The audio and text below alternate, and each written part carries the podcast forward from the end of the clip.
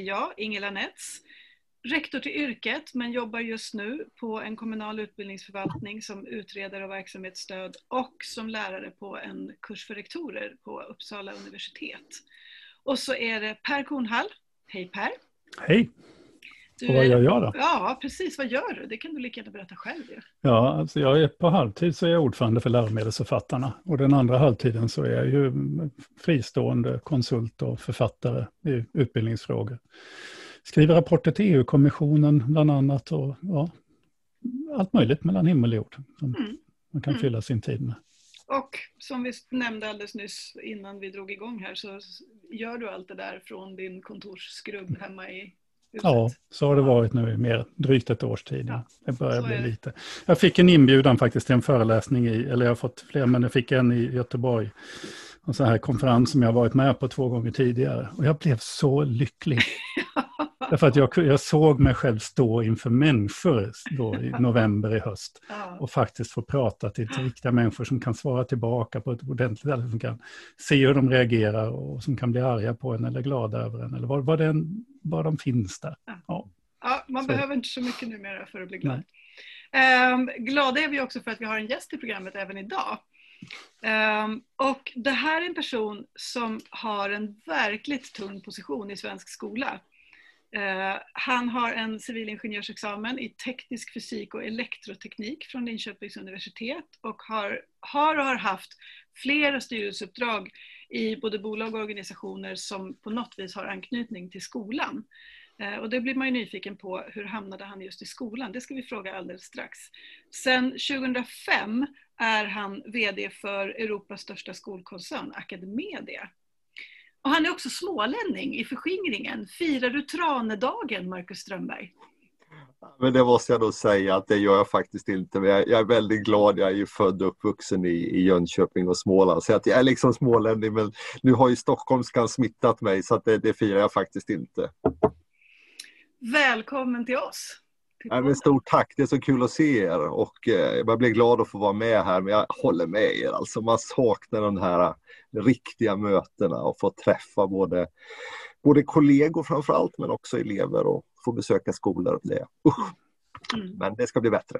Ja, det hoppas vi. Vi ska också klargöra det för, för alla som lyssnar att eh, några vet ju säkert om att jag under ganska lång tid har jobbat inom Academedia eh, som rektor på Pysslingen. Eh, så att vi har ju haft en del yrkesmässigt förhållande på det viset, mm. liksom, att du är, har varit VD, är VD i det bolaget.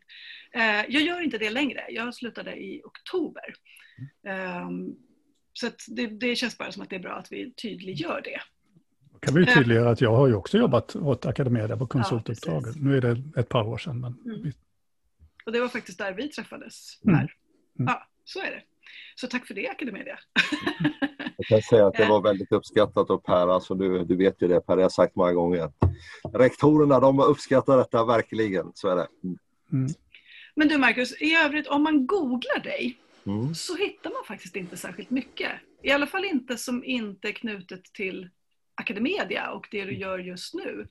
Så eh, tillbaka till den där teknisk fysik, alltså hur hamnade du i skolans sammanhang?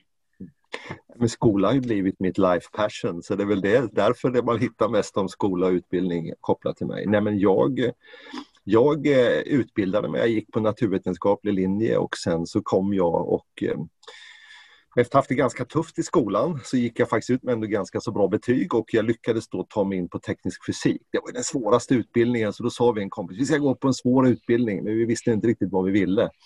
Och eh, så pluggade jag igenom den och så började jag faktiskt jobba med programmering och det som det, den utbildningen hör till.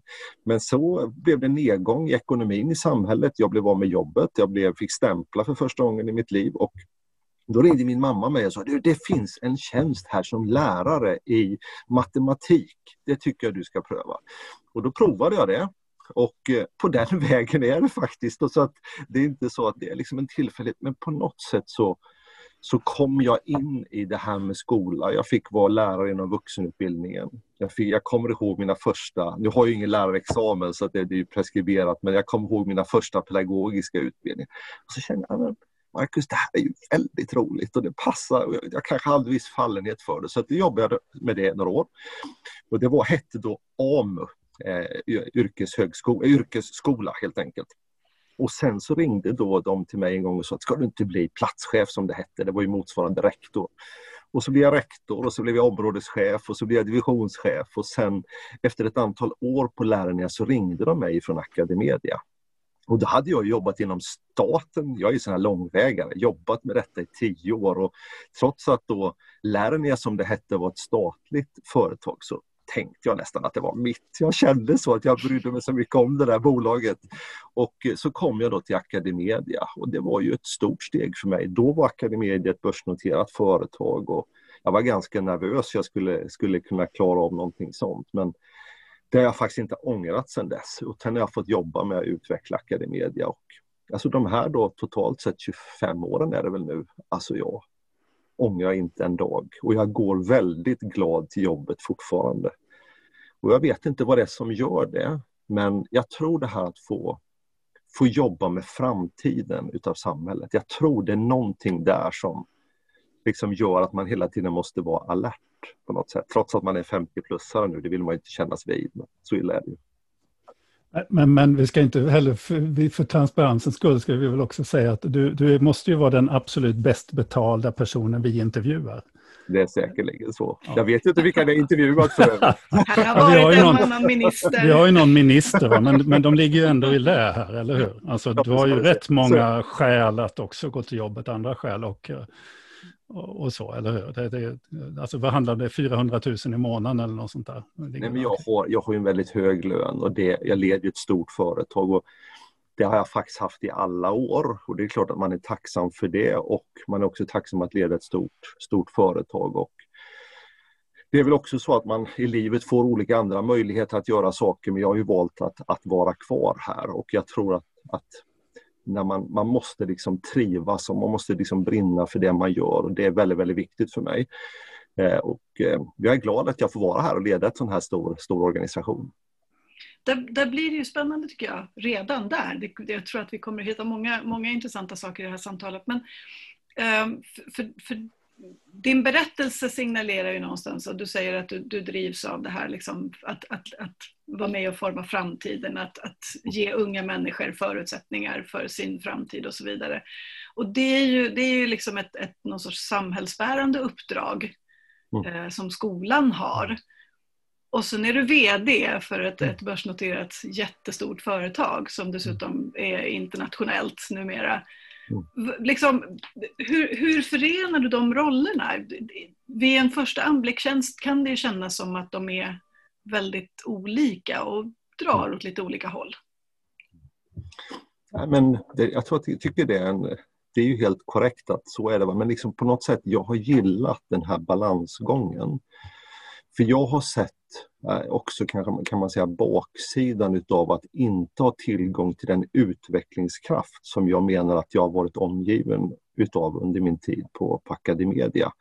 Och just det här att både vara en del utav samhällsutvecklingen men också vara en del utav näringslivets utveckling och vara liksom i det här gränslandet. Det har stimulerat mig väldigt mycket. Och det får väl egentligen andra utvärdera mig, men jag tror att jag har någon slags talang att ha den här, gå den här balansgången. Och eh, det är därför också jag har valt att vara här, för jag tror aldrig att vi hade kunnat åstadkomma så mycket för så många människor om vi inte hade varit i den här miljön där vi, vi är. Och jag menar, jag kan ju vara en dag så kan jag sitta med ett telefonmöte och prata med någon fransk eh, investerare som jag tycker låter som Clouseau i Rosa Pantern och nästan skratta lite och försöka svara på deras frågor. Och sen, och sen nästa dag så ser man ute på en förskola och då klagar de på att köttbullarna måste bli godare. Och, och just den här bredden jag älskar den på något sätt. Va? Alltså att kunna ha det där, ha den här bredden. Men jag tror att det också är väldigt viktigt att aldrig, och kanske därför jag har varit kvar så länge också, att aldrig tappa fokus på det som är viktigast. Det är rätt intressant. Ingela hade skrivit upp en fråga här, så nu skäl jag hennes fråga. För, ja. för att, det är ju så att, att jag tänker på din bakgrund och det du uttrycker nu då, så är det ju ändå ganska påfallande när man tittar i debatten och diskussioner, man går några år tillbaka och fram tills idag, så har ju du ofta ibland sagt saker och ting som inte riktigt stämmer så att säga med det som Friskolornas riksförbund har sagt, som ju ni är en del av. Mm. Alltså man kan ibland tycka att friskolor, ja, om jag ska vara riktigt ärlig, riktigt öppen och rak, så tycker jag Friskolornas riksförbund ibland kan vara så ideologiskt pragmatiska, gå i en riktning. Medan du ibland kan ha en mer, vad ska man säga, ligga närmare då kanske vad, mm. vad statliga utredningar har landat eller, eller, eller jag ska säga, skolans uppdrag så som jag uppfattar det som, som engagerad medborgare, mer än att bara driva eh, vinstint. Alltså det samhälleliga uppdraget kan synas kanske tydligare när du uttalar det mm. ibland än vad jag tycker Friskolornas riksförbund gör. Och så. Det finns en, en, liksom en, en liten, liten skillnad där. Mm. Har det med, med din bakgrund att göra och med din uppfattning och din roll att göra? Nej, men alltså jag, jag tänker att jag försöker säga vad jag tycker och tror utifrån den erfarenhet jag har samlat på mig och jag försöker tänka Alltså vad är bra för dem, för många?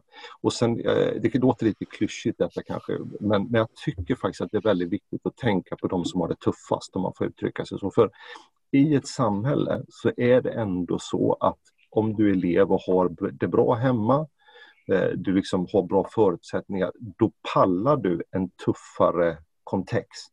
Alltså typ nu distansundervisning så är det många som, som har, har, det bra hemma som ändå kan ta sig fram ganska bra.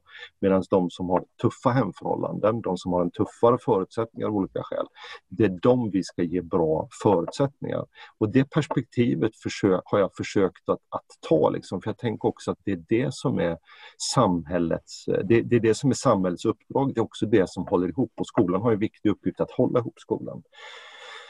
Eh, så att eh, jag försöker tänka på det som är bra. Det som jag tycker är så sorgligt det är att eh, man aldrig kan göra det där i praktiken. En del av de där sakerna som jag tycker skulle vara bra, det tycker jag är tråkigt faktiskt. Vad skulle det vara? Vad tänker du? Alltså. Nej, men det finns många saker i, skolsystemet som jag gärna skulle vilja ändra på. Exempelvis så en sak som har diskuterats mycket nu är ju antagningssystemet i grundskola exempelvis som jag inte tycker är bra. Jag tycker hur vi förhåller oss till de skolor som har det tuffast i de utsatta områdena. Att, att vi inte kan få till ett ett långsiktigt initiativ och ge dem goda förutsättningar och hjälpas åt att jobba med dem. Jag tycker också att missa, det kanske är lite hårt ord, men att misshandeln av yrkesutbildning kan störa mig väldigt mycket faktiskt därför att Alltså yrkesutbildningen, det är ju bra för näringslivet men den har också en väldigt viktig samhällseffekt. Därför att många av de som går på på yrkesutbildningar är också elever som kan halka in på helt andra saker om man inte får en mening i livet så att säga. Så det finns en rad sådana frågor som jag tyckte har varit väldigt, väldigt viktigt. Men för där, det, nu är jag där igen, det här blir jättespännande. Um, alltså, friskolorna och, och framförallt de stora koncernskolorna, där ju Academedia definitivt är en av dem, um, beskylls ju för uh, precis det här att man, att man liksom plockar russinen ur kakan, att man, att man utifrån vad systemet på något vis skapar så, så, så förser man sig med de eleverna som, som inte är de som har de tuffaste förutsättningarna utan de som, som har det lite lättare och som har, har liksom högre status och, och glider igenom på ett annat sätt därför att föräldrarna är om sig och kring sig och väljer skola och så vidare. Och så säger du att, det är det, att du blir frustrerad över att, att vi inte bättre möter upp de här eleverna som, som verkligen behöver skolan som en, en liksom utjämningsfaktor för livschanser. Mm. Vad, vad, vad, vad, tänker du då när Academedia liksom får får ganska mycket stryk i det här tillsammans med Engelska skolan och så vidare. Tycker du att du blir orättvist, eller du, att företaget blir orättvist beskyllt eller kan du förstå och se liksom den, det perspektivet? Mm. Men jag, jag tror att när man är stor som vi är, har blivit och dessutom har förtroendet som företag att jobba i den här sektorn, då måste man tåla både kritik och granskning och jag tror att det det gör en bättre. Alltså jag är faktiskt väldigt glad över den. Det kanske låter konstigt sådär men jag kunde ju ingenting om tidningar eller någonting när, när jag kom hit men, men jag har liksom lärt mig det och jag ändå tänker att det är något som är väldigt bra för oss att både ha transparensen och öppenheten. Sen när det gäller den här debatten, alltså jag, jag, tycker att man ändå skulle försöka titta lite mera på, på fakta faktiskt. Och det, jag tycker det är lite tråkigt. Och om du tar exempelvis, vi har 35 000 gymnasieelever nu, var tionde gymnasieelev går hos oss. Vi har fler elever med utländsk bakgrund än rikssnittet i Sverige och vi har fler eh, elever vars föräldrar har lägre utbildningsbakgrund än snittet i Sverige på våra gymnasieskolor. Jag brukar inte basunera ut det för jag tycker inte om att man ska prata om olika elevgrupper på det sättet men man borde kunna titta på fakta. Så ser det ut på gymnasieskolan hos oss. Tittar man däremot på grundskolan hos oss så har vi fler elever med utländsk bakgrund men vi har fler elever vars föräldrar har en bättre utbildningsbakgrund och det är cirka hos oss 7-8 procent större. Och det tror jag beror på att skolvalet fungerar sämre på grundskolan på gymnasiet. Så att jag skulle vilja att det såg ut på grundskola som det gör på gymnasiet för oss. Jag tycker det är så intressant att du säger fakta i, i, liksom i, i den här dimensionen. För det här är ju, det som du lyfter är ju till exempel en sån sak som jag uh, har använt väldigt mycket i debatten. Och, jag, och, som du vet så har jag ju debatterat mot så att säga, eh, aktiebolagens eh, vinst, alltså den vinstdrivande organisationen och så vidare. Därför jag menar ju att det här är ju det, du beskriver om gymnasieskolan versus grundskolan, det är ju en väldigt tydlig skillnad. Men den menar jag beror ju på att, att just på marknadskrafternas eh, spel.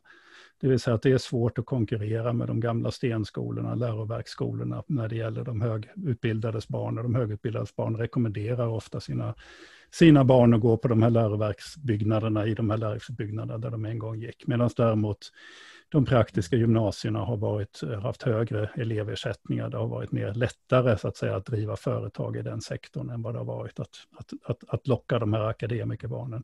Medan grundskolan har ju mönstret sett ut precis det motsatta. Mm. Så det här menar jag är en sån här väldigt, väldigt viktig, den observation som du gör, vilket jag är glad att du gör, mm. tycker jag är jätteviktig därför att vi behöver prata om. Vi kan inte bara klumpa ihop statistik överallt, utan vi måste börja titta på hur ser det ut i gymnasieskolan, hur ser det ut på högstadierna, hur ser det ut i förskolan. Mm. För annars slår vi ihop all den här datan, ja då ser vi ju, alltså då försvinner ju också signaler om vad som faktiskt pågår. Mm. Och, och ja. det har ju varit en hel del av, av, så att säga, den, det har ju varit en väldigt, väldigt, vad ska jag säga, viktig kritik riktad mot en del av de aktörerna som har verkat inom yrkesprogrammen och sånt som, är, som, är, att, ja, som du väl känner till. Då. Ja, men jag tror man kan alltid se det från olika håll. Alltså jag, jag, jag tycker inte man ska, man ska använda fakta, man ska göra det på ett klokt sätt. Och jag, jag tror att det viktigaste är att tänka vad blir bra för hela skolsystemet. Och eh, nu har det kommit, om man tittar på det som vi har gjort inom praktisk utbildning exempelvis, är det någonting det är inte så mycket jag slår mig på bröstet för, men det är jag faktiskt väldigt stolt över. Och det har faktiskt varit en väldigt, väldigt stark drivkraft både hos mig och hos oss. Vi, vi gick ju samman med det som heter Praktiska för ett tag sedan som, som inte direkt rosade marknaden kan man säga med, med goda omdömen. Men nu var det en i styrelsen hos oss som ringde till Skolinspektionen och frågade finns det någonting nu kring praktiska? Och de tittade sina papper. Nej, nu har vi faktiskt ingenting kring praktiska och då kände jag nej, det där, det där kändes bra. Va? Så att, eh, men det finns mycket att göra. Eh, det jag ändå tänker när man tänker man är gymnasieelev idag så är det ju å ena sidan är det väldigt jobbigt med alla dessa val. Det kan man ju förstå en viss frustration. Samtidigt så är jag väldigt glad att det inte ser ut som när jag själv valde. För då fanns det liksom två teoretiska gymnasier och sen så fick man följa skorstenarna till industriskolan. Liksom det var tre skolor att välja på. Och jag möter många elevråd, jag möter många elever som har upplevt våra skolor som deras chans i livet och det tycker jag känns meningsfullt. Du, du nämnde nu att det här med, med praktiska och en, en, att ni liksom köpte upp, tänker jag då, en, en annan skolorganisation så. Uh, nu snor jag en fråga från dig Per, det här är jättebra att vi delar broderligt och systerligt. Uh, för, för Academedia har ett, ett uttalat mål att öka med mellan 5 och 7 procent per år.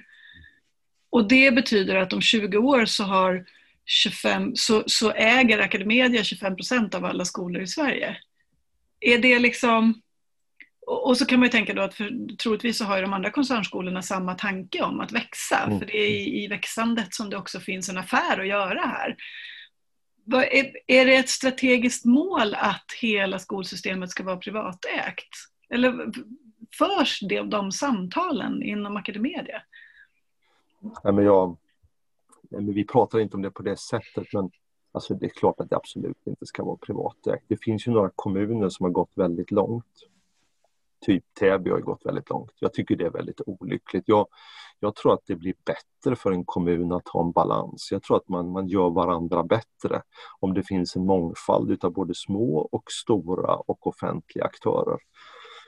Eh, och jag skulle gärna se ett mycket, mycket större samarbete när det gäller det. Och när det gäller vår utveckling, Academedia, så Alltså jag, vi, får, vi pratar ibland om det internt, för man ska ju också vara ärlig och säga att är man befintlig rektor hos oss, då är det ju inte alltid bara roligt att bli större. Alltså det är ju, kanske det är lite som en dum liknelse här, men det är liksom som att få ett extra syskon. Då, du vet, det är inte alltid de vanliga barnen tycker det är så kul att nu kom det en till här in i familjen och ska ha uppmärksamhet och så vidare. Va? Men jag brukar ändå säga så här att, alltså, att eh, det som lever växer. Och, och, jag menar, det just, jag, blir så, jag är så fascinerad av det där att varje år så söker det sig fler föräldrar och elever till oss på alla profiler, på alla skolor. Jag, jag, alltså det, det, jag tänker ändå att det är ett väldigt fint kvitto på det man gör. Sen tror jag att vår utveckling kommer inte bara vara i Sverige, utan jag tror att vi kommer också finnas utanför Sveriges gränser, för du nämnde den här siffran Ingela. Så att jag tror man också ska ha det perspektivet eh, på det hela. Men kan du, du kan ju inte ha något annat perspektiv heller. Jag menar som vd eh, så mm. har du ju enligt, jag menar, enligt lagstiftning och din styrelses uppdrag att, att se till att bolaget tjänar pengar och att ni växer, eller hur? Jag menar... Ja, men jag vet inte, alltså jag, jag har ju varit jag har ju varit VD och direktör både statlig och jag har jobbat också ideellt på, på många olika sätt. Och det är klart att det finns den här typen av regler men den VDn som bara tittar på en sak kan bli väldigt kortlivad. Och jag tror att man, man måste ha ett väldigt starkt fokus på det man gör. På att göra det riktigt bra och se till att man både har sina föräldrar, i vårt fall föräldrar, och elever och personalen med sig. Det, det är det som är det viktiga. Så att jag tror att bara ha fokus på de här målen. Ni, ni kanske tror att det är det, det, det, det enda jag tittar på varje dag, men det är verkligen inte så. Jag, jag tänker att vad, vad är hönan och fjädret? Jag tänker en fint fungerande verksamhet, det är det viktigaste. Då kommer det andra på köpet. Och så har jag tänkt i 15 år. Och det har funkat. Och jag tänker att det kan vara en bra strategi även framåt. Jag har sett många som, i andra branscher som jag tycker haft för stort finansiellt fokus och det har slutat ganska illa ganska fort. Jag skulle vilja vända tillbaka till den där frågan, för det är ändå så att om vi tar grundskolan i Stockholm, tror jag, Stockholms stad, så tror jag att de är uppe i 40 procent nu som är privata skolor. Mm. Eh, och det innebär att inom ganska få år så är majoriteten av skolorna privatägda, det vill säga de står utanför, förutom läroplans så att säga, så står de utanför det demokratiska beslutsorganisationen. Jag menar, men nu tycker du lite grann att ja, du tycker inte själv att det där kanske är jättebra om det där fortsätter i all oändlighet, den utvecklingen. Då. Mm. Eller, ursäkta Per, vad sa du, grundskolor? Sa du ja, grundskolor. Är det så stor på grundskolan? Ja. Verkligen? Mm. Ja, det, det, är, det, är, det är Johan Enfeldt ja, som har... Ja, okay. Alltså grundskolan, det var faktiskt den, jag brukar ha de flesta koll på den mesta statistiken, det visste jag inte, men alltså på, på gymnasiesidan i de större kommunerna så är det ungefär varannan. Mm. Men där har ju ökningstakten lite grann stannat av eh, kan man säga. Eh, så att, nej men jag tycker man ska hitta en balans. Jag blir lite förvånad över den siffran. Jag får, jag får titta den ordentligt därför att de kommunala grundskolorna i Stockholm har ju en väldigt stark ställning. Men, men det kan hända att det, det, det, ser ut som så. Du har ju koll på statistiken givetvis. Ja, alltså det är Johans, vad jag ja, minns det. Jag får också ja. kolla. Men, men, men, det är alltså i alla fall så att det inom några, inte allt för många år så, mm. så kan man då räkna med att majoriteten av eleverna går i mm. friskolor om utvecklingen fortsätter. Mm. Men, men tillbaka till en annan sak som kanske är roligare, det för, du, du, du, eller för roligare för dig än att vi pressade på just de här frågorna. Vi kommer tillbaka till svåra frågor. Men, men så har jag den här, för du pratar om utvecklingskraft. Eh, mm. och, och, det här är ju någonting som jag lyfte redan när jag skrev barnexperimentet 2013, att, mm. att friskolekoncernerna har ju någonting som, som, som det offentliga skolsystemet behöver och det är storlek. Mm. Alltså det är jätte, jättesvårt för små kommuner att driva skola. Mm. Därför att skola är så pass komplext och du behöver ha en utvecklingsavdelning, du behöver någon som kan hantera juridiska frågor och så vidare. Men, men alla de här 290 kommunerna kan ju inte hantera eh, det här och kan inte få den kraft som faktiskt, inte den professionalism menar jag, som krävs för att driva skola. Mm. Eh, och det menar jag är en av anledningarna till att några av koncernerna är väldigt duktiga på att driva skola ofta. Mm. Jag tycker det är väldigt intressant, alltså det är ju så, det, det, det är ju så att Alltså skola är ett komplext uppdrag.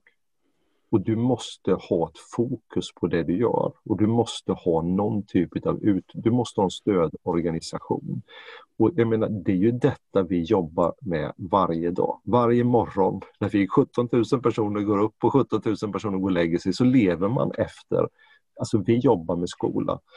Och sen har ju inte vi vi har ju lagom mycket störande element, om man nu får uttrycka sig så. Alltså vi, vi, får, vi har ett ramverk att hålla oss i. Och jag tycker ibland synd om många kommuner. Nu tycker jag faktiskt att det har blivit bättre de sista åren. Men, men går du tillbaka några år så var det ju en enorm omsättning på skoldirektörer. Så fort någon hade börjat göra något bra så kändes de som att de försvann.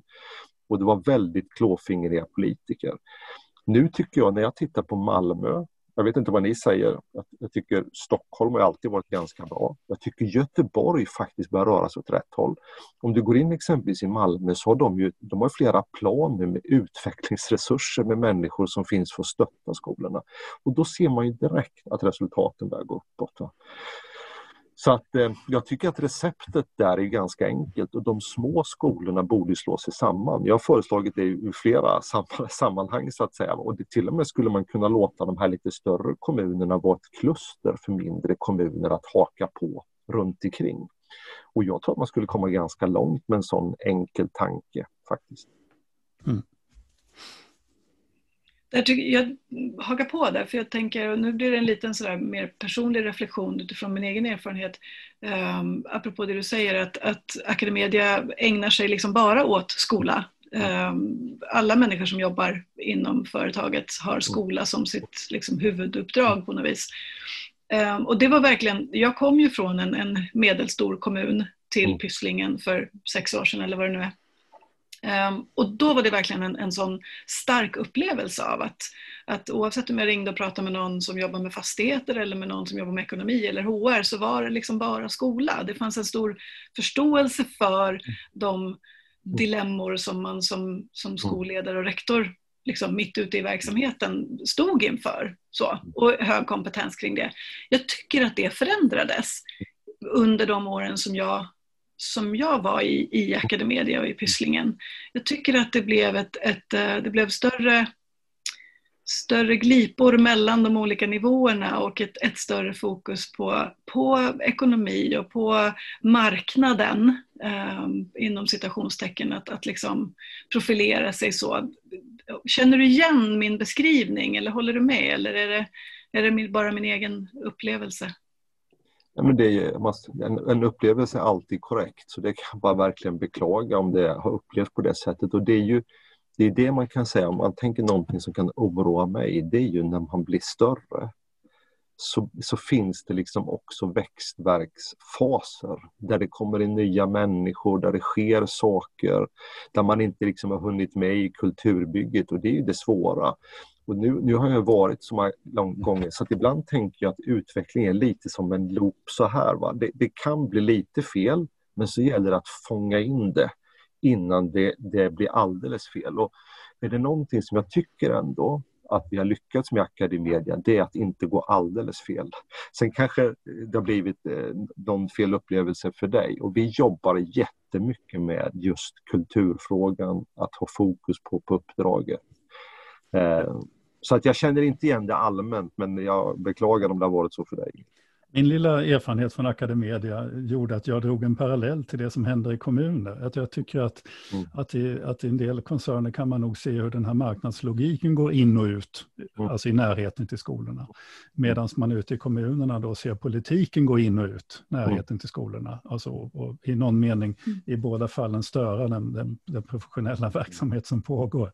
Mm. Eh, Därför att för min del, ur mitt perspektiv, så är det ju ändå så att när du stod där i klassrummet en gång i tiden, Markus, när Ingela var rektor innan hon var lärare, när jag var lärare och så vidare.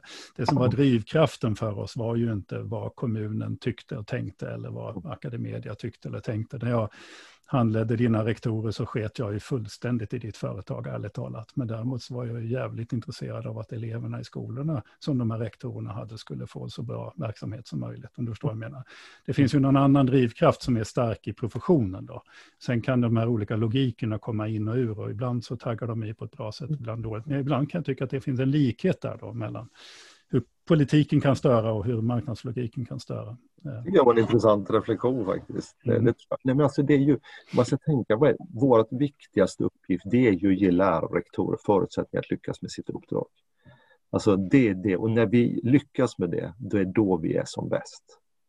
Men, men krävs det då ett vinstargument, vinstincitament för att göra det? Är det verkligen nödvändigt? Alltså, för det är det nej, som det väldigt många ju... stör sig på.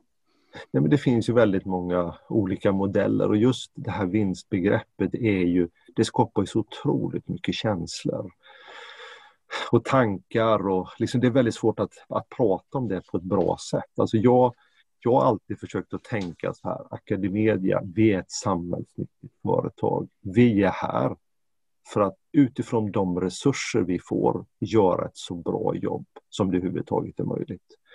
Och då Alltså jag, har, jag har jobbat med stiftelser, jag har jobbat i staten.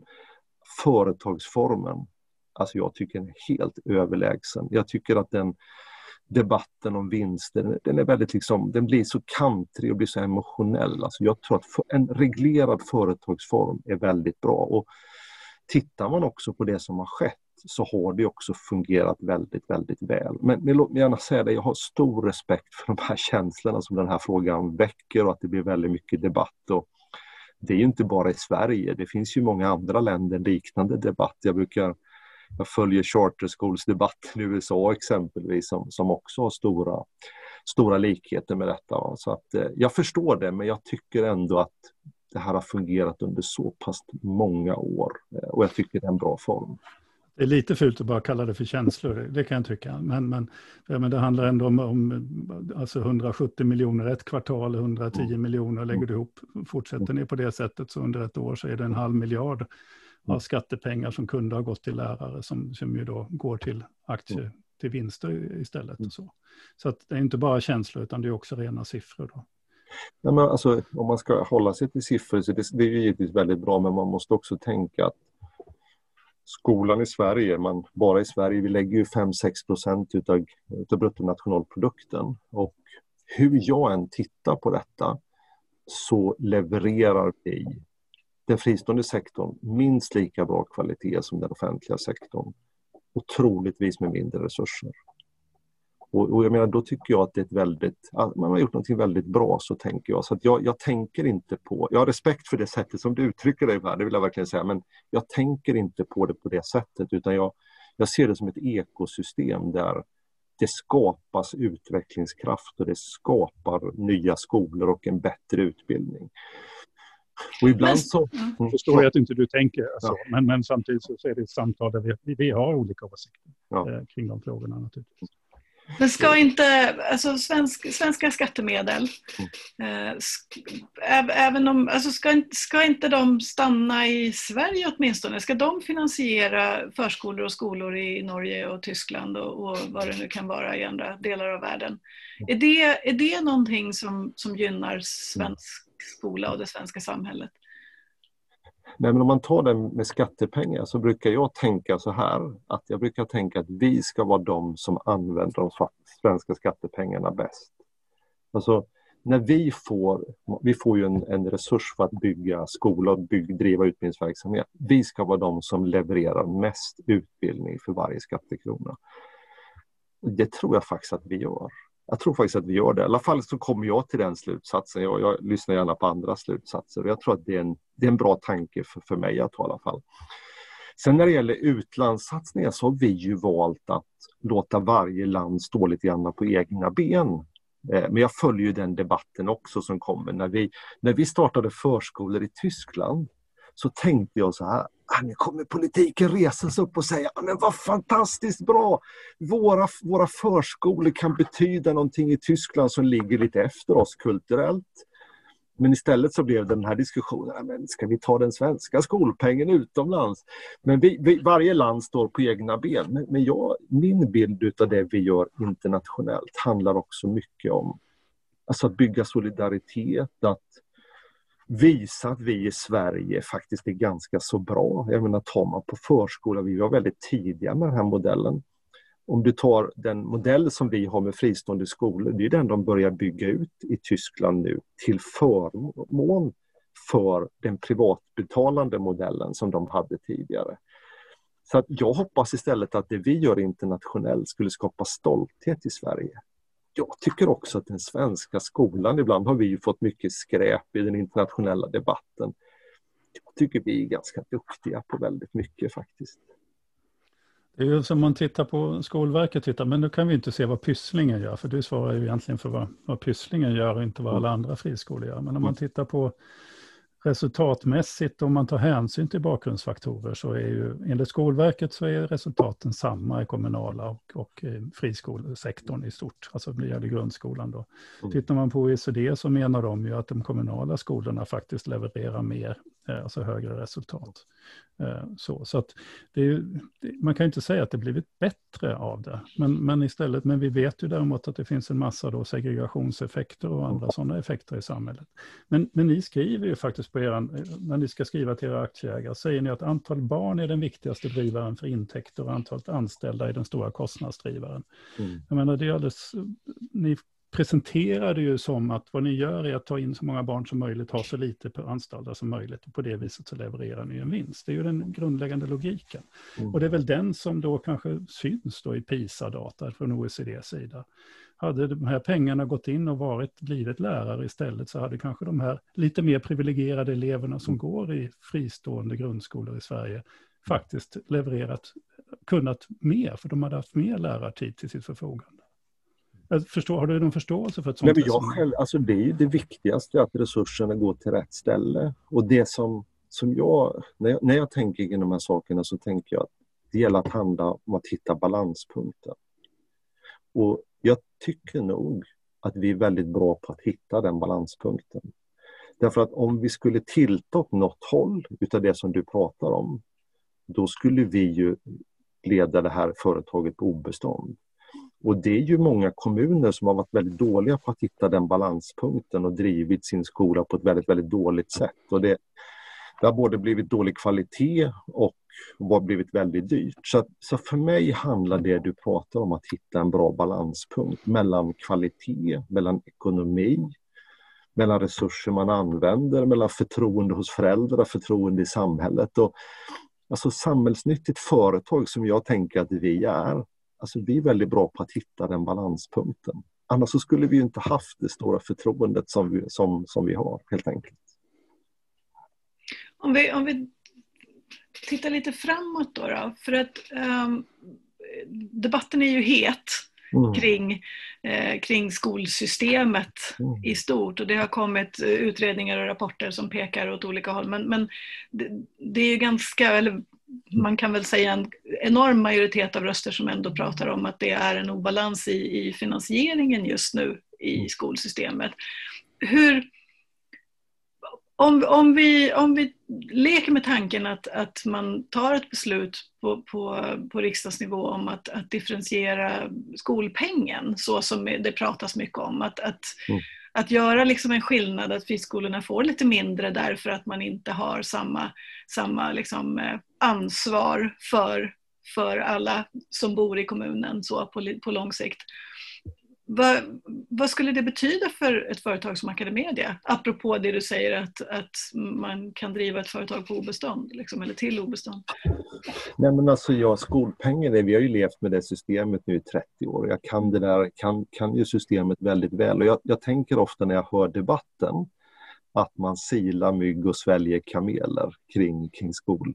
Och nu kommer tidningen Kvartal kommer med en väldigt intressant analys kring skolpengen. För jag tror att man måste ändå titta på hur ser det faktiskt ut? Och den, den, stora utmaningen kring skolpengen det är ju att det är mellan två kommuner som exempelvis driver samhällsprogrammet i Norrköping och Malmö och Stockholm kan skilja 30 procent.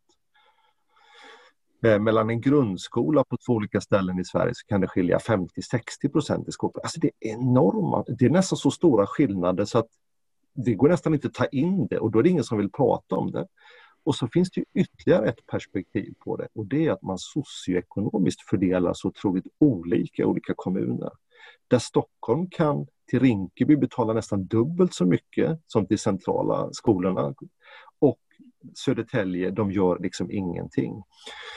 Och eh, det tänker jag är den stora frågan, att få till ett enhetligt fungerande system kring skolpengen. Det tycker jag är den viktiga frågan. Och då blir det ju en sån här sila mygg-diskussion som handlar om ersättningen mellan friskolor och kommunala skolor.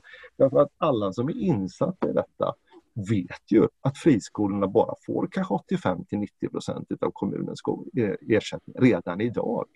Därför att så ser pengen ut och kommunerna räknar på det sättet. Så alla de här så att säga, avdragen som finns i Åstrandsutredningen, de, de görs ju redan idag.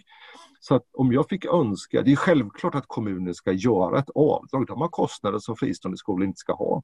Men man måste enas om hur ska det här räknas ut? Och där har jag själv lagt förslag och ringt, påstått till SKR att jag tycker de skulle ta fram riktlinjer för hur det här ska räknas ut. Och då tror jag att det skulle bli mycket bättre för, för alla faktiskt. Vi tänker oss en tänkt framtid med, eh, för jag har ju lekt med tanken ibland att, att friskolor, friskolan skulle behöva en, ett ordentligt så att säga, motspelare. Vi mm. tänker oss den idén som ändå ligger i pipeline, även om jag tror att det finns väldigt dåligt politiskt stöd för den med nu utredningen om en statligt huvudmannaskap. Om man mm. tänker sig att att friskolorna fick en stor offentlig aktör att agera mot istället och ett mera då sånt transparent och genomskinligt och likvärdigt system över hela landet för finansiering av skolor. Är det någonting som du skulle tycka att mm.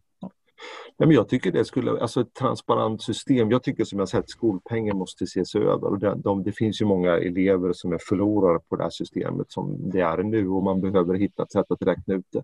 När det gäller en, en central statlig skolhuvudman, alltså det kan ju tankemässigt bli väldigt bra. Jag tycker att de statliga initiativ som staten har drivit har ju inte blivit världsklass. Alltså Försäkringskassan, polisen, alltså de kämpar ju väldigt hårt. Så Det är lätt att tänka att det ska bli väldigt bra, men det inte blir bra. Men om man kunde lova att det skulle bli bra, då skulle jag absolut kunna tänka mig det. Eh, jag tänker att staten skulle ha två huvuduppgifter. Jag, jag hade jag bestämt själv så skulle jag tänkt att staten skulle jobba med två viktiga saker. Det ena är att se till att finansieringen är långsiktig och stabil. För ryckigheten när det gäller finansiering är otroligt skadlig för skolan. Och det andra är att jag skulle sagt, ha, haft koll på kursplaner, betygssystem, eh, nationella prov. Alltså det som under 30 års tid har varit ett totalt sammelsurium. Och jag tror att vi har inte nog belyst hur negativt det har påverkat den svenska skolan. Och ibland så kan jag titta på den här vet, hemska punkten 2012 tror jag det var, när vi var som sämst på PISA. Och så tänker jag, hur kunde vi hamna där? Men då lyssnar jag på alla berättelser om den misshandel som läroplanssystemet och skolorganisationer utsatts för. Så jag tror att väldigt mycket av förklaringen finns där. För det som har hänt nu, det är att nu har det varit lite stabilt i ett antal år.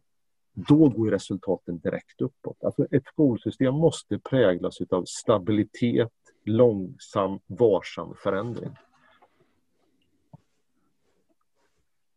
En, jag skulle vilja vända tillbaka till en, en problematisk fråga som jag har kvar i huvudet. Eh, för jag, mycket av de här systemen för jag tycker jag är, är jätteintressant, men jag skulle vilja ställa en fråga också. För att I kommunikationen då som du har, hur du hanterar det här, Eh, så finns det ju också det att ni har ju identifierat i bolaget att det politiska landskapet är en risk. Alltså det är ju en risk för er, alltså om det här viker över åt ena eller andra sidan. Tänk om Sverigedemokraterna hade stått kvar vid sitt, sitt motstånd mot vinster inom välfärden överhuvudtaget och så vidare. Och så vidare. Det finns den här typen av risker, naturligtvis politiska risker. Och hur ni hanterar det, hur mycket pengar lägger ni på lobbying för att hantera politiska risker? För, för det, här är ju, det här är ju ändå, alltså, om vi säger i förlängningen, så utkomsten av ett sånt här samtal har ju också betydelse för hur väljare kommer rösta framtiden och så. Det måste du ju ändå tänka på när du sitter i en studie, eller så här, inte i en studie, men när du sitter och pratar med oss. Alltså hur, hur viktig är den här påverkansarbeten och vad kostar den? Jag menar, vad, vad det kostar, alltså det kostar vi kostar ju som du började samtalet med. vi kostar ju. Eh, eh, men, men alltså det är ju så att jag menar, jag, vi är ju några stycken som har jobbat med den här organisationen under väldigt lång tid. Och jag menar, vi försöker berätta och prata om det vi gör. Så att, alltså, ibland så kan man kanske tro att det drivs några slags kampanjer. Eller, alltså, jag har aldrig överhuvudtaget jobbat på det sättet utan vi berättar om det vi gör. Eh, och vi försöker göra det på ett så bra sätt som möjligt. Och, och det, den bästa, vi har ju 200 000 föräldrar som går för våra verksamheter varje dag. Vi har våra lärare med hög integritet. Alltså vår verksamhet är otroligt transparent.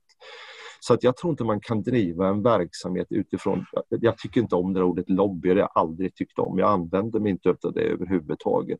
Däremot så tror jag att vi behöver mycket mer av samtal. Jag tror att den här så kallade vinstdebatten som ibland är, den, den blir, det blir så känslomässigt så att då tar man inte tag i de verkliga problemen. Och det är min stora dröm om jag tittar fem år framåt. Det är att vi ska ta tag i några av de här problemen och komma samman som svensk skola. Det, det skulle vara min högsta önskan faktiskt framöver.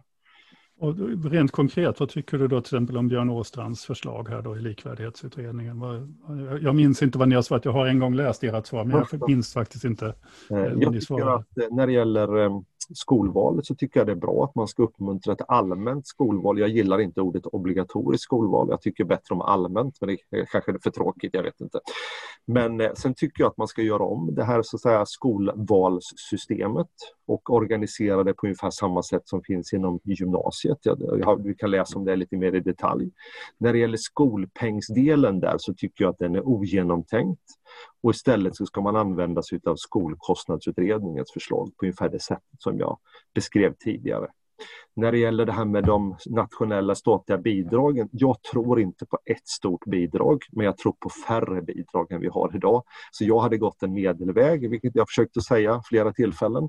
Och när det gäller Skolverkets utformning, så jag tror att det finns en risk att Skolverket blir för stort. Så att jag tror man ska hitta en en balans när det gäller hur mycket resurser man ger till Skolverket. Hade jag bestämt hade jag gett mer pengar till eh, alltså de kommunala overheaden om man nu får uttrycka sig så, de som verkligen jobbar med, med skolutvecklingen. Eh, och sen skulle man gärna få regionalisera Skolverket. Det hade jag lagt på samma geografi som Skolinspektionen så att de jobbar ihop. Nu var det kanske lite kort, eh, kort där, men det är det ja. som, som var i huvudet så att säga. Jag, jag, en, en nyfiken fråga också. Um, Academedia har ju en styrelse, en bolagsstyrelse. Mm. Um, och, och, när man jobbar i verksamheten så, så uh, kan man ju ibland när man har medarbetare som blir frustrerade över att man tycker att man inte har tillräckligt med resurser eller inte förutsättningar och vad det nu kan vara fräsa lite sådär ilsket att de där i styrelsen, de kan, de kan ju ingenting om skola, de borde liksom ut och se. Hur, hur mycket engagemang lägger du och dina medarbetare på att liksom utbild, utbilda styrelse, styrelsen så att de förstår vad det är för sorts bolag de mm. faktiskt är med och leder? Men jag tror att de, de är väldigt engagerade i detta och vi har ju strategimöten varje år. Och då brukar vi, nu kan vi inte vara det i år eller förra året, men vi, vi brukar lägga det ute på våra skolor så för, för tre år sedan då var vi på vårt campus ute i Nacka. Då var det mycket fokus på gymnasieskola. Och vi var runt och då träffade vi både elever och lärare och vi sitter också fysiskt i ett klassrum. Vi körde, på Sjölin så kör vi med case-metodiken. Det var väldigt kul faktiskt för några elever körde case-metodiken med styrelsen. Sen var vi nu för, då blev det två år sedan, då var vi på Kringlaskolan hos Cirka i Södertälje. Det är ju en väldigt intressant skola därför att de lyckas ju väldigt väl i ett lite tuffare område. Där var vi dag ett och sen var vi på Vitterö Östertälje dag två som också har en ganska tuff, eh, tuff miljö så att säga, men som lyckas ganska bra. Och då, vi sitter i klassrummen och har vårt strategimöten och vi äter med eleverna och eh, Eh, vi hade också en väldigt trevlig samkväm på kvällen också i skolmatsalen där faktiskt tillsammans med personalen.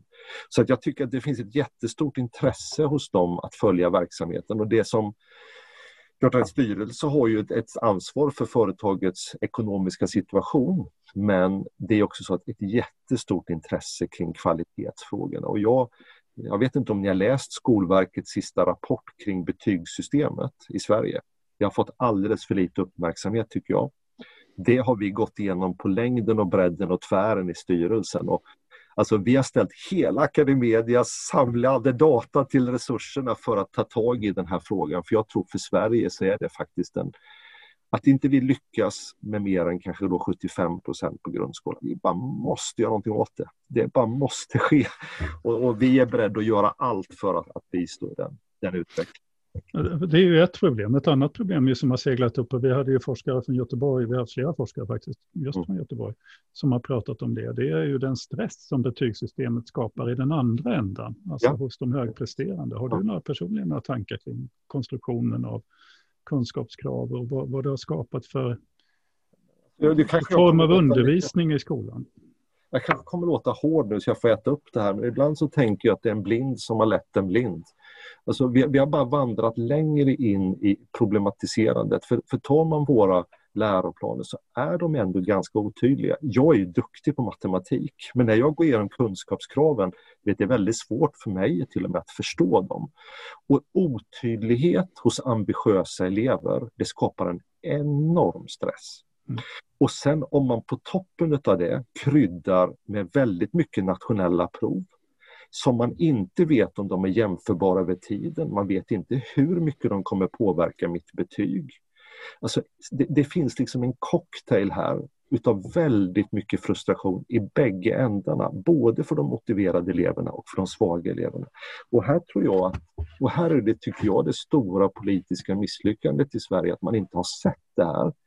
För det är bara att titta ut. Här är ju Sverige helt unika. Det finns ju inget annat land som har valt en sån här väg. Utan det här skulle man verkligen behöva ta tag Antingen så ska man gå åt det ena hållet och, och förenkla och, och, låta lärarna lita på lärarna, den finska modellen som jag uttrycker det. Och då eh, tydliga, enkla kunskapskrav, stort förtroende för lärarna, men göra någon typ av egna årliga PIS-undersökningar. Eller också ska man gå den anglosaxiska vägen där proven betyder allt. Jag tycker det skulle vara olyckligt, men, men eh, men eh, alltså det finns, i den nuvarande situationen, den är inte bra och jag tycker vi pratar för lite om det faktiskt. Det jag ändå då kan se ett problem att när vi då har marknadsdrivna aktörer så, så har vi ett behov av kontroll på ett annat sätt än vad vi kanske skulle. Det är svårt att skapa förtroende och så bara lämna pengapåsen öppen mm. om du förstår vad jag menar. Mm. Är, inte det, alltså, är inte det ändå en problematik här då med, med vinstintressena i skolsystemet? För då kan du inte bygga på förtroende för att själva förtroendet Alltså en pengapåse kan ju lätt eh, liksom grumla. Mm. Samvetet hos människor. Jag, jag, jag, har, alltså, jag håller med dig alltså med din analys. Jag, ja. jag, skulle gärna, alltså, jag tycker inte du var för hård. Jag tycker du var precis spot on här i själva analysen. Ja. Men jag, jag förstår det och vi, och vi, kanske kan ha lite olika syn på det. För jag tror att man kan ha förtroende trots att det finns ekonomi inblandad. Och, och jag tänker att det som, alltså, vi är så beroende av förtroende. Alltså, vi är beroende av att människor ger oss förtro- det största förtroendet man kan ge någon, ger man oss varje dag. Och missbruk, jag har ju sett flera skolor också hos oss som vi misslyckas med. Alltså, om det här förtroendet börjar att skava, det får sådana enorma konsekvenser. Så, att, eh, så att jag tror att det är möjligt att kombinera det. Men, men om man tar då ta, ta en annan diskussion här, det är den här diskussionen om glädjebetyg som finns i Sverige exempelvis. Jag tycker också den är otroligt intressant. Det, det är lite grann som det här med, med, med, svälja kamelerna igen. Då brukar jag säga till folk, vet du hur stor samstämmigheten är mellan satta betyg och nationella prov i Sverige? Jag har sagt det till flera partiledare. De har inte en aning. Och då brukar jag säga, vet du att var tredje betyg som sätts, mer än var tredje betyg som sätts, är högre än resultatet på nationella proven. Va? Säger de. Va? Och, alltså, det är väldigt svårt att prata om betygsinflation i Sverige när, när liksom, det, är så, det är så otydligt hela systemet och det skulle jag verkligen vilja att man gjorde någonting åt. Och jag tror inte det är omöjligt. Och, och det är klart att det, det, vi har det, här, det är både jobbigt för de toppresterarna men det som är det riktigt allvarliga det är att vi når ju inte de som har det tuffast. Det är de som straffas ut i nuvarande systemet. Som kanske misslyckas med ett nationellt prov där, som känner att de halkar ur systemet från första början. Och så fortsätter man ha igenom eleverna och så tittar vi på slutet så är det en av fyra som inte klarar grundskolan. Alltså det är ju katastrof. Jag får lite grann ändå tillbaka till den där, för det finska systemet som du ju nämnde, det bygger ju då på en väldigt välutbildad lärarkår där med 100 procent är behöriga som jobbar under den här stora, stora friheten eh, och tar det ansvaret, har en utvecklad professionell praktik och allt sånt där. Men om vi då tittar på Sverige så har vi ju, och då är det inte Academedia, för ni, ni har ju, så ser det inte ut att se, men ni har ju en, en konkurrent som, som ju metodiskt använder icke-svensk utbildad lärarpersonal som man kan anställa billigt. Och jag menar att det finns en problematik här där pengar faktiskt mm. verkar prata. Mm. högre än att bygga det här systemet som vi kan ha förtroende för. Jag vill, jag vill inte säga, säga emot det, mm. men bara liksom säga att jag tycker att det finns en problematik här. Mm. Ja, men jag förstår det och jag, jag hoppas att vi, vi kan fortsätta föra samtalet. Och jag hoppas att vi, för, för att just det där som jag sa, att, att få verka som ett företag i den här kontexten är ju ett otroligt förtroende. Och det måste vårdas och det kanske vi ibland har gjort bristfälligt. Men jag, jag hoppas mycket på att man kan prata om detta. Det är det som jag tror är vägen framåt. Det var väldigt bra avslutande ord. Får man ja, säga. verkligen. Vi, vi, eh, vi mm. behöver börja runda av lite grann. Ehm, det finns hur mycket som helst som är intressant att prata om. Men lite mer, om jag får, får igen sådär, bli lite mer, ställa lite mer personlig fråga. Vad gör du om tio år? Jag tror inte att jag är kvar här då. Men okay. det kanske är. Jag tror, jag tror, jag tror inte det. Alltså, jag vet inte, men det, det, det, det, det, alltså på något sätt är det ändå så här att jag hoppas att jag håller på med utbildning på något sätt. Och jag har sagt till mina barn att min stora dröm det är faktiskt att få bli mattelärare. Och kanske jag kan få vara det då. Sen säger en av mina barn säger att jag är helt värdelös. Medan de andra tycker att jag är väldigt duktig. Men, men alltså på något sätt, alltså, jag är väldigt förtjust i den här alltså naturvetenskap. Och, och det handlar ju väldigt mycket om att locka fram lusten hos eleverna, motivationen att förklara saker på olika sätt. Och det är ändå så att det betyder väldigt mycket för en persons utveckling. Jag fattar att alla inte älskar matematik som jag, men, men det betyder väldigt mycket för, för elever att ta till sig det. Så kanske jag jobbar med det ja, ja, men lite på deltid va? Sådär, lite lagom. Det är i alla fall på deltid faktiskt. Alltså. Ja, så, att, så att man kan ha bara kul på jobbet. Ja. ja men lite så När, man, när man pratar om dig med andra människor som har mött dig så är en sak som väldigt många kommenterar är att du har ett, ett makalöst ansiktsminne nästan oavsett sådär, hur sällan man, man möter dig så mm. är det väldigt många som vittnar om att du har superkoll. Du vet vem personen är, du känner den vid namn, du känner också till liksom, i vilket sammanhang den finns. Och det, här, det upplevde jag också under de åren jag var på Pysslingen, att jag kanske mötte dig några gånger om året, men varje gång så hade du superkoll på vad som hände på just min skola och ställde intresserade frågor. Är det här liksom en medfödd talang eller är det något du har tränat på? Alltså jag, jag mår själv bättre av det. Det kanske låter lite egoistiskt men du vet, jag, jag tycker om att bry mig. Och sen tror jag att skola och där vi är ett människoföretag, det byggs väldigt mycket av förtroende och relationer. Och att ha den här typen av relationer är liksom som en kanal så att, så att jag ser det som ett av mina viktigaste ledarverktyg förutom att jag tycker om det väldigt mycket. Eh, sen har ju sociala medier hjälpt mig väldigt mycket. Alltså det är många, jag är ju vän med alla våra rektorer, jag är vän med alla jag överhuvudtaget kan få tag på. Och, och det är ett sätt för mig att lära känna. Jag använder Messenger mycket och skriver olika hälsningar till olika. Och det är ju ett sätt att liksom också skaffa en känsla för vad som händer. I, igår ringde jag faktiskt en rektor som jag aldrig har träffat. Och så ringde jag honom och så sa jag bara till honom att vi har inte träffats men jag har hört så mycket gott om dig. Och eh, jag vill bara ge dig en hälsning här att det, det, du gör ett bra jobb. Och då fick jag reda på sex, sju grejer som var jättebra för företagets utveckling, för organisationens utveckling. Och så är det också så att vet, har man de här, man får också reda på väldigt mycket som gör att man kan navigera. Därför att ledarskap handlar väldigt mycket om navigationsförmåga. Och då måste man också veta hur vädret ser ut och det får man reda på om man har mycket relationer. En, en, sista fråga där, för du är en väldigt duktig ledare. Du, för det är du ju. Alltså det, det, det, är påtagligt att man, man, man blir inspirerad ofta i ett möte med dig och så vidare. Och det är väl, och det, som du uttrycker det, det är både mm. någonting du tycker om, men det är också någonting du har lärt dig. Hur för du det vidare? Alltså själva ledarskap. Har du tankar kring att föra vidare alltså, mm, det som du har lärt dig? För det är sånt som jag och Ingela är väldigt intresserade av naturligtvis. Hur man har ju... leder ledare och, och hur ja. du själv tänker i det. Men, du behöver inte svara för vi, nu har vi faktiskt tagit väldigt mycket av din tid. Men, men du, Nej, men jag kan kort nämna att vi har ju någonting som vi kallar för ledare för ledare. Det, det, och det myntade jag det namnet. Alltså att det är ju en sak, när man blir första linjens chef, det kommer jag ihåg när jag blev, det är en ångestgrej. Alltså, alla det som är rektorer som är första linjens chefer, det är det värsta ledaruppdraget, det tuffaste ledaruppdraget man kan ha. Det är också det roligaste uppdraget man kan ha. Men sen händer ju någonting när man blir ledare för ledare. Och det är ett helt annat sätt att leda. Och sen blir du ledare för ledare för ledare. Så att vi jobbar väldigt mycket och vi har en grupp som vi kallar ledare för ledare som vi träffar faktiskt i stort sett varannan månad just för att jobba med kultur och föra den här, den här typen av tankar vidare. Mm. Ja, det är jättespännande. Ja. Ja, med, med det ska vi faktiskt bestämma oss för att nu ska vi runda av. Det var väldigt roligt att se er och mm. jättekul att prata med er. Jag tycker, jag tycker om att bryta tankar. Det, jag älskar det. Mm. Så stort tack. Mm. Roligt. Tusen tack själv. Tack till dig Marcus att du tog dig tid att ställa upp. Det, det var jättespännande att få prata med dig. Vi får kanske möjlighet att återkomma längre fram någon gång. Så. Men eh, tack för idag.